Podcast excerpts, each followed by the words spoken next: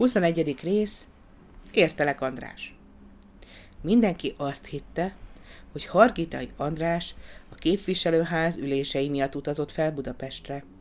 De azt is el lehetett képzelni, hogy valamelyik választójának ügyes-bajos dolgában járt el, hiszen ilyen okok is elszólították gyakran.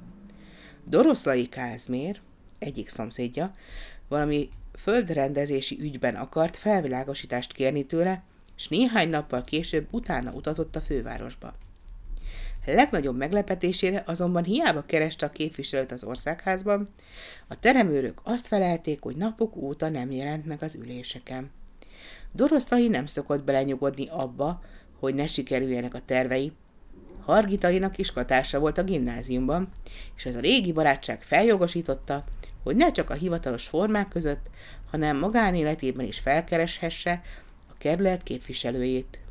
Sikerült is megtudnia, hová tűnt Hargita András, és egy napsütéses délelőttön fel is kereste. Az nem fogadta éppen kitörő örömmel barátját, aki megzavarta délelőtti álmodozását, de Kázmér nem volt hajlandó észrevenni a hűvös fogadtatást.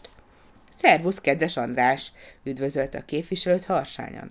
Napok óta hiába hívlak telefonon, mindig azt a választ kapom, hogy elmentél hazúról, és nem is tudják, hogy hová.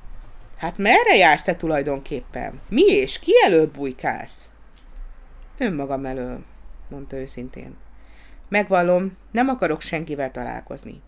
Ez elég nyers elutasítás volt, amire azonban Doroszlai csak annyit válaszolt.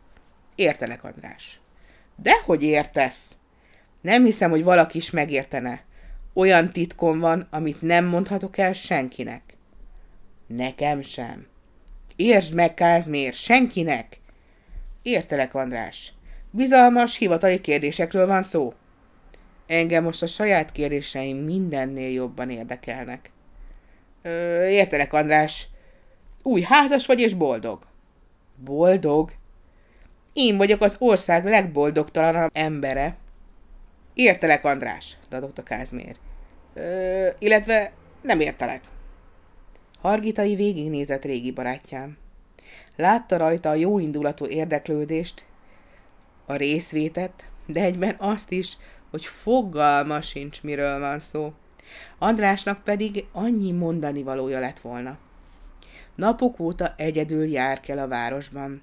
Kerüli az embereket, ha lehet nem vesz részt a képviselőház ülésein sem, mert hiszen nincs más gondolata, mint Mária és Erzsike, a felesége és a lánya, akiket egyszerre veszített el, akkor, amikor mind a kettőt meg akarta nyerni.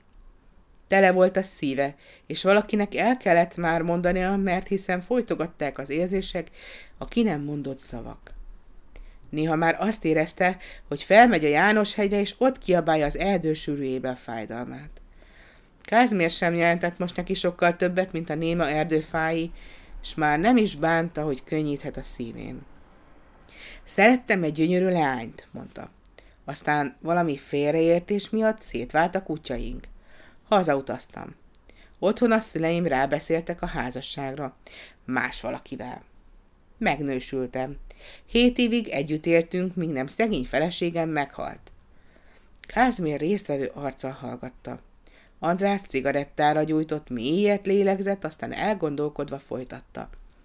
Néhány hét előtt fel akartam újítani azzal a lányal a barátságot, Berényi Máriának hívják. Értelek, András, csak hogy ő közben férhez ment. Nem ment. Türelmesen várt rám, de mind a ketten konok emberek vagyunk, egyikünk sem jelentkezett a másiknál. Most végre újra megtaláltam, és feleségül vettem. Értelek, András, de ha minden rendben van, mi a bánatod?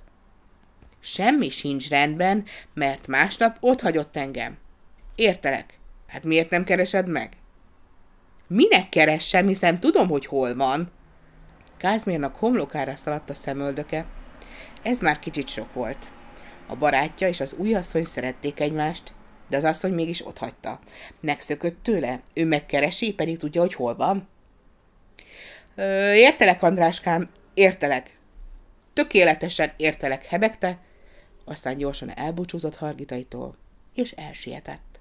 Kázmér szinte szédült, amikor elindult. Kedvenc szavajárása volt, hogy értelek, és valóban mindent megértett már az első mondat után.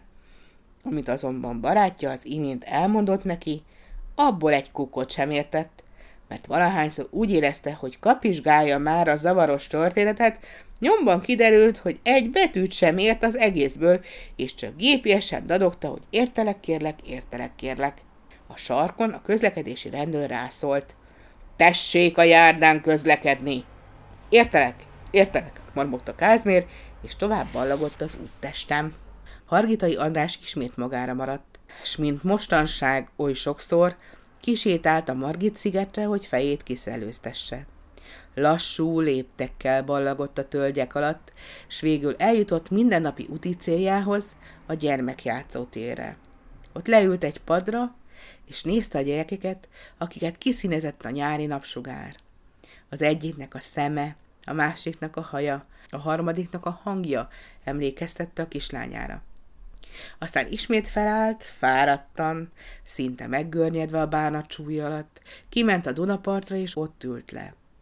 A hosszú, suttogó jegenyék alól nézte a Budáról integető kék hegyeket, mintha az elmúlt napok alatt száz évet öregedett volna. Vett egy botot, és betűket rajzolt a homokba. Észre sem vette, hogy szórakozottan egymás mellé rót betűkből hogyan alakult ki a kislányának a neve. Erzsike.